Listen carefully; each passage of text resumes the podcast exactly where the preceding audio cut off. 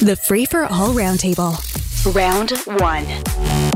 On round one today, Jerry Agar is here. He's yours from 9 to noon on News Talk 1010. Deb Hutton, former advisor to two Ontario premiers. Scott Reid, CTV political commentator and advisor to a number of Canadian prime ministers. Good morning, everybody. And it seems like housing and house building and the Green Belt are all hot files today.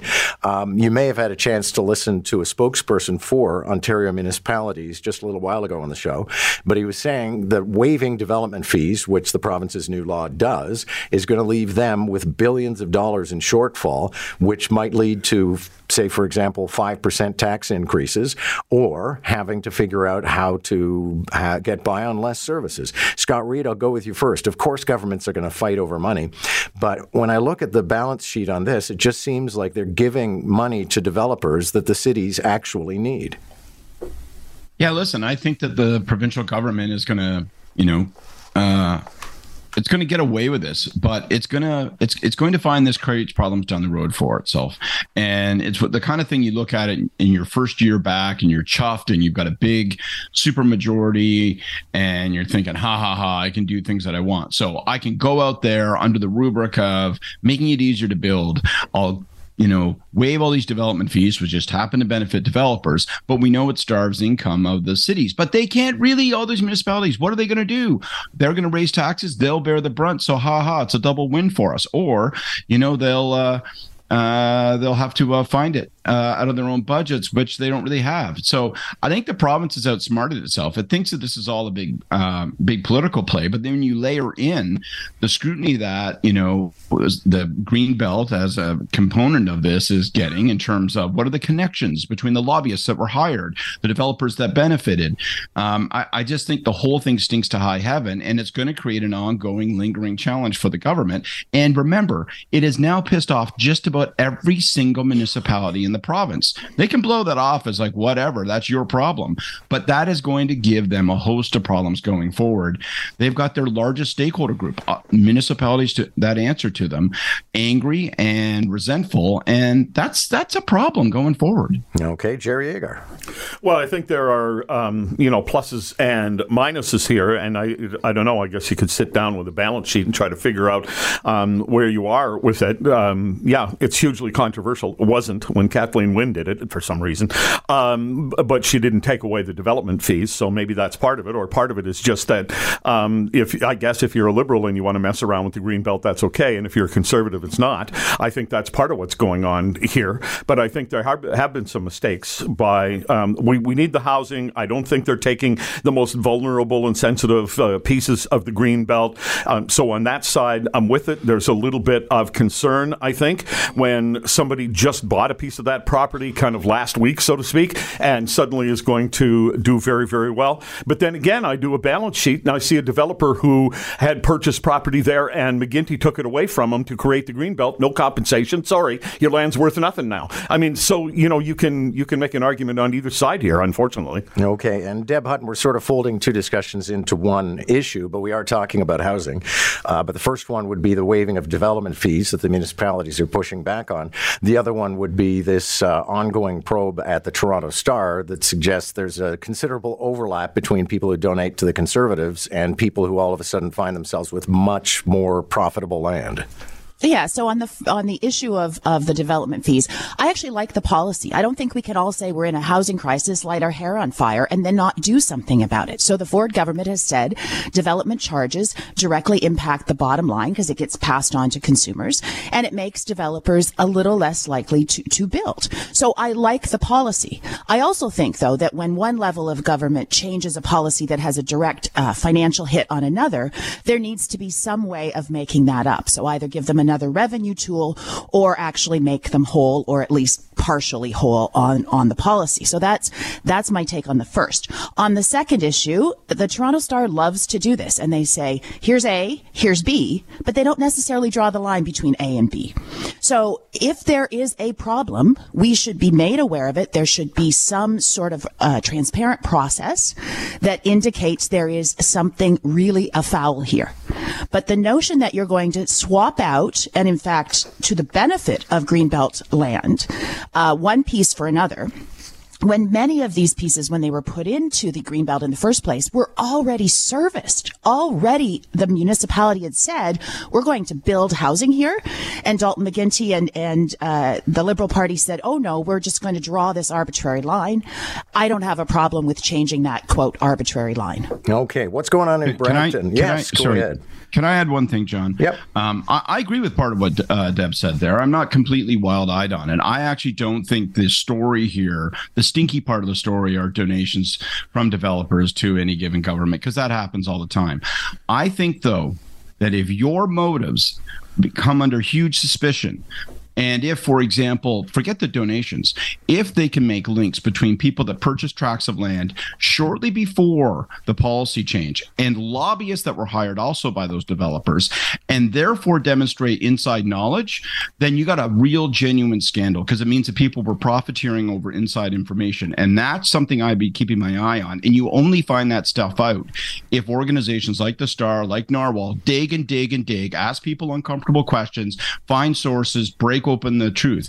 And maybe it's not true, but if it is, that's going to cause a real problem for this government and it's going to undo a bunch of its housing policy initiatives. Brampton, but I'm with you yes. on that, Scott. but but what you said was if if if. So 100% if, if if there is an issue here, I will line up with you on it. I just don't like the Good. let's throw some mud at the wall and see if it sticks. Okay. Now we'll talk about Brampton. Uh, in Brampton yesterday, council banned fireworks and uh, election signs on private property. When did they become the Amish, Jerry? Well, this is a this is an incumbent protection plan. That's all that is. If you if you want, need to get your name out there, uh, election signs are one of them. So that's my first problem with it. Congratulations uh, to to the mayor of Brampton doing once again the honest thing as he always does. And then uh, secondly, whose lawn is it? It's not Patrick Brown's lawn. Well, remember it's when we my were kids, lawn. it was six feet of city property. Well, uh, yeah, but it's uh, but if it's on my lawn, then he can get off my lawn. There you go. Um, yeah, Deb Hutton, I don't know if the same thing applies here that used to in Montreal, where you'd remember if you were in a fight with a kid, you'd go and stand on, on what you said was the border of the city property and your property, and you'd say six feet belongs to the city. Wow, I didn't grow up like that, Oh, John. okay. Um, but listen, so many people get to say, usually on the opposite side of an issue that I'm on, this is anti-democratic. Guess what? I get to say it today. This is anti-democratic. I have a right to put a lawn sign and show who I'm supporting in an election. I hate this. I think it's wrong. And Jerry's 100% right. This is incumbency protection. All right. Last word, Scott Reid. Yeah, I had a huge fight uh, with our pal Rashmi on the Rush about this a few weeks ago. And her argument, which I think is worth uh, giving voice to, is look, we see increasing evidence of uh, these signs being vandalized. They're being used as a platform to write anti Semitic, racist, uh, misogynistic uh, things. And, and that's true, that does happen.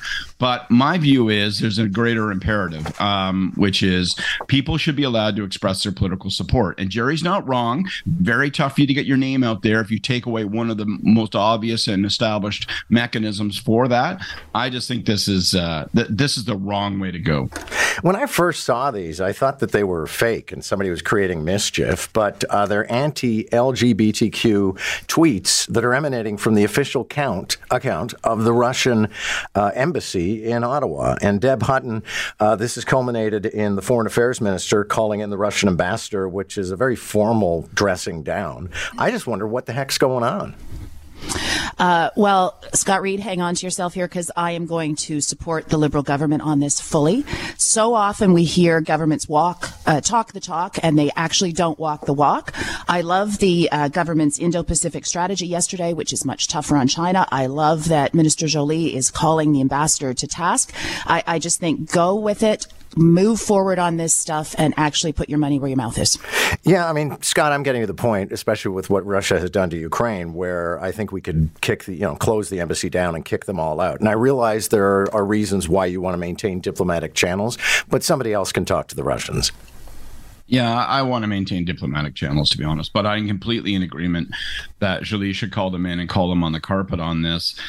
I, it won't it won't stop them from doing it, but it's good that we call it out. I'm more interested. I'm genuinely curious, and I lack the expertise and the understanding. Why? Why, why is this happening? Like, it isn't just an expression of bigotry, and they don't do things like this indeliberately. So it's it's part of a strategy. And Usually, their strategies are a little more subtle. That's more like you know um, subterfuge. This is so overt; they've signed their name to it. So I'm I'm trying to understand exactly what the strategy is here, what they're trying to accomplish. But whatever their reasons are, and whatever the broader strategy is, I'm glad that we're putting them up against the wall and saying, "Wrong, knock it off." I'm not as giving as Deb is on this. I think it's the easiest thing for the minister to do. It's an easy position to take in Canada, and it means nothing to Russia. But hey, a little virtue signaling never hurts. Uh, if we can do something about uh, getting Russia out of Ukraine, let's do that. That's hard to do. So um, maybe let's make ourselves look good by concentrating on another thing. Um, Ontario Place has a brand new design, more parkland. I'm going to have to see a maquette or a video of this thing to really understand what their plan is. But I've always said Toronto is the city of the eternal plan. We never actually do anything. Yeah, yeah. Get back to me when you put a shovel in the ground. I mean, I mean how many plans have we had for Ontario Place? That was uh, one of the jobs that John Tory had before he became mayor, figuring out what to do with Ontario Place. He had a plan. That plan is sitting on a shelf somewhere, gathering dust while we have another plan. And there's probably been two or three plans since then. I don't know. I, I don't care. You either do something or shut up. Okay, Scott Reid. I don't know. I have the slightest idea how to evaluate this plan. So, Yeah. like, I'm like everybody else. I, I'm impatient. I would like something to happen with that parcel of land. I remember it fondly when I was a kid, but I also want the right thing to be done. I don't. I, I look at these diagrams. I don't know what in the hell to make of them. It looks like space age show. It's like Welcome to Mars, the beautiful land of the future. I have no idea how to evaluate it. Is it good? Is it bad? Is it does it do everything it can to create uh, public space, or is it all like you know? Are we just going to find that one year after it's developed, it's there's going to be like slot machines everywhere? Like I don't know. So it's it's I find this stuff almost overwhelming. I want something to happen, but I don't know how to also insist that you know something good happen. Yeah, Deb Hutton, I, I feel exactly as Jerry and Scott do. I look at all these images and they look pretty, but I don't know how it all comes together, and I don't know when it's all going to come together. Well, uh, I don't either, but that's the reason you have people who actually do know some of these things do it and why you have some plans. I am in complete agreement. Just get on with something. So we know no housing. That's a good thing. We know no casino. I think that's a good thing. And we now know 12 acres of parkland, free and accessible to everyone. I also think that's a good thing. I'm not with what's the play, the uh, organization called uh, Gil Penalosa, Ontario for All or Ontario Place for All, I think it's called. I'm not with them that this should be a whatever it is, 155 acre piece of of park. So any development that includes those things that I just itemized and, and excludes those things I itemized is good for me. Shovels in the ground. Thank you all, Deb Hutton, and Jerry Agar, Scott Reid on Free for All Round One. Catch the roundtable round one at 745, round two at 845. Weekday mornings on Moore in the Morning. News Talk 1010 Toronto.